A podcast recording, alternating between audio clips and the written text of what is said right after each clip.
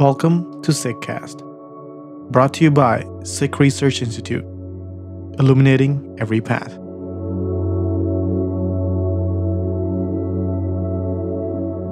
Good Fateh, welcome to the SikhCast. In this episode, we're going to be continuing our series called The Persian Voice in the Guru Granth Sahib. Our researcher Asha Marie Kaur will be taking a close look at a Shabad by Bhagat Namdev to discuss its Persian influences. But before that, here is the Shabad recited by Parminder Kaur Chanana.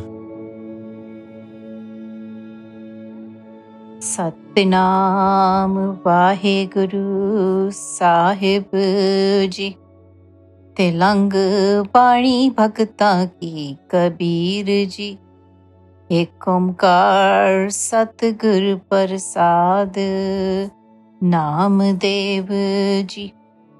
हले यारा हले यारा खुश खबरी बल बल जाओ हो बल बल जाओ हले यारा हले यारा खुश खबरी बल बल जाऊँ हो बल बल जाऊँ नीकी तेरी बिगारी, आले तेरा नाओ, रहाओ। कुजा आमद, कुजा रफती, कुजा मेरवी। द्वारका नगरी, रास बगोई खूब तेरी पगरी, मीठे तेरे बोल।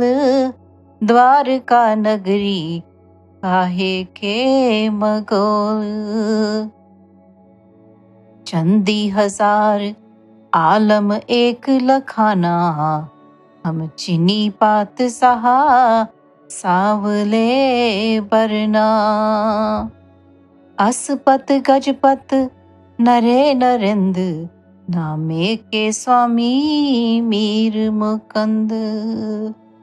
आसपत गजपत नरे नरेंद नामे के स्वामी मीर मुकंद वाहिगुरु जी का खालसा वाहिगुरु जी की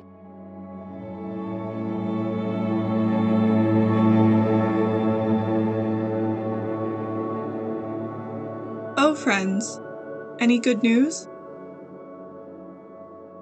This Shabad, revealed by Bhagat Namdev, paints an image of simultaneous dialogue, both toward the Creator and with fellow creation. He begins by saying, Hello, friends. Hello, friends. Do you have any good news? The dialogue then promptly shifts to the relationship between the humble devotee and the divine. Using repeating words for emphasis, Bhagat Namdev declares himself a sacrifice to the Creator. Commitment to the divine is not easy. It is difficult labor or bigari, but someone living in alignment with IkOankar, with oneness, experiences this relentless labor as beauty, nikki, and feels an unwavering greatness in Nam. To capture the essence of this statement, one must take full notice of the full meaning of Nam. The word Nam indeed comes from the common Indo European word for name, but Nam holds more than name in its meaning. We all have names as signifiers and means of identification, as a way to command and direct attention towards ourselves and others. A name provides an anchor by which we orient our interactions. So when it comes to the Nam of IkOankar, of oneness, of the ultimate being, Nam becomes the ultimate signifier. It is the anchor by which we can orient every single interaction, no matter who or what we are engaging with. For there is nothing that exists outside of the structure of IkOankar. To live in the orientation of Nam becomes an experience that guides all interaction with oneness, one that is chosen and done with intention. Nam describes the act of re anchoring ourselves in the vastness and existing beyond the confines of our ego. Bhagat Namdev then asks a series of questions in fluent Persian speech. From where did you come? Where did you go? Where are you going? These questions may be interpreted as questions posed to IkOankar which complicates the answers, for IkOankar is the only being with no beginning, no end, and therefore the origin and destination of the ultimate being are one and the same. However, these questions flow directly into a concern over a worldly matter.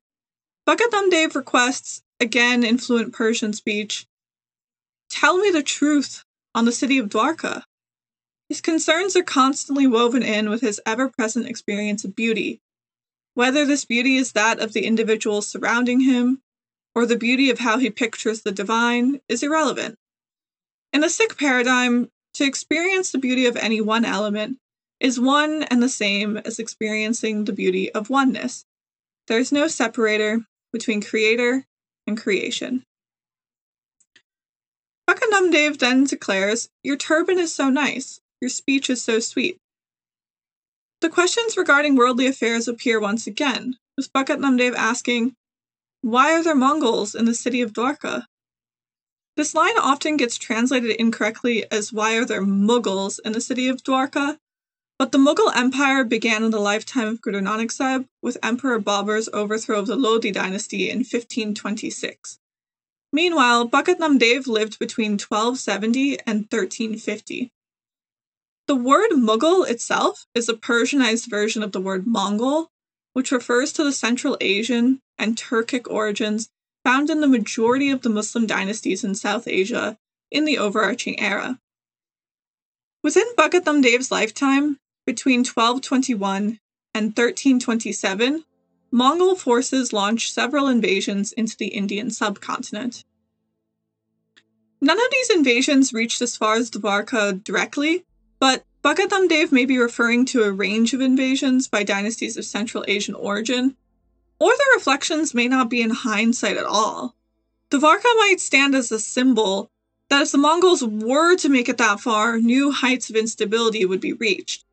We can easily relate to our own era of instability and chaotic news streams and see similar examples in our daily conversations with our peers of exaggeration, prediction, and processing future events through the lens of events from the past, and vice versa. Bhagat Namdev finishes the Shabad by describing how the ultimate vastness, every manifestation in existence, can be found in the One. He begins with a Persian sentence So many thousands, Chandin Hazar, of worlds, Alam, only one, Ikal, creator, Hanan. He then flows directly in the Indic and Hindu contexts by describing how every attribute is present in the One. Therefore, the One has the attributes of any individual deity and more.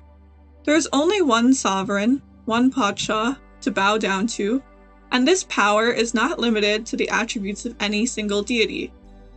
This ruler is the Lord of Horses, Ganesh, Indra, Brahma, and everything in between, and everything more.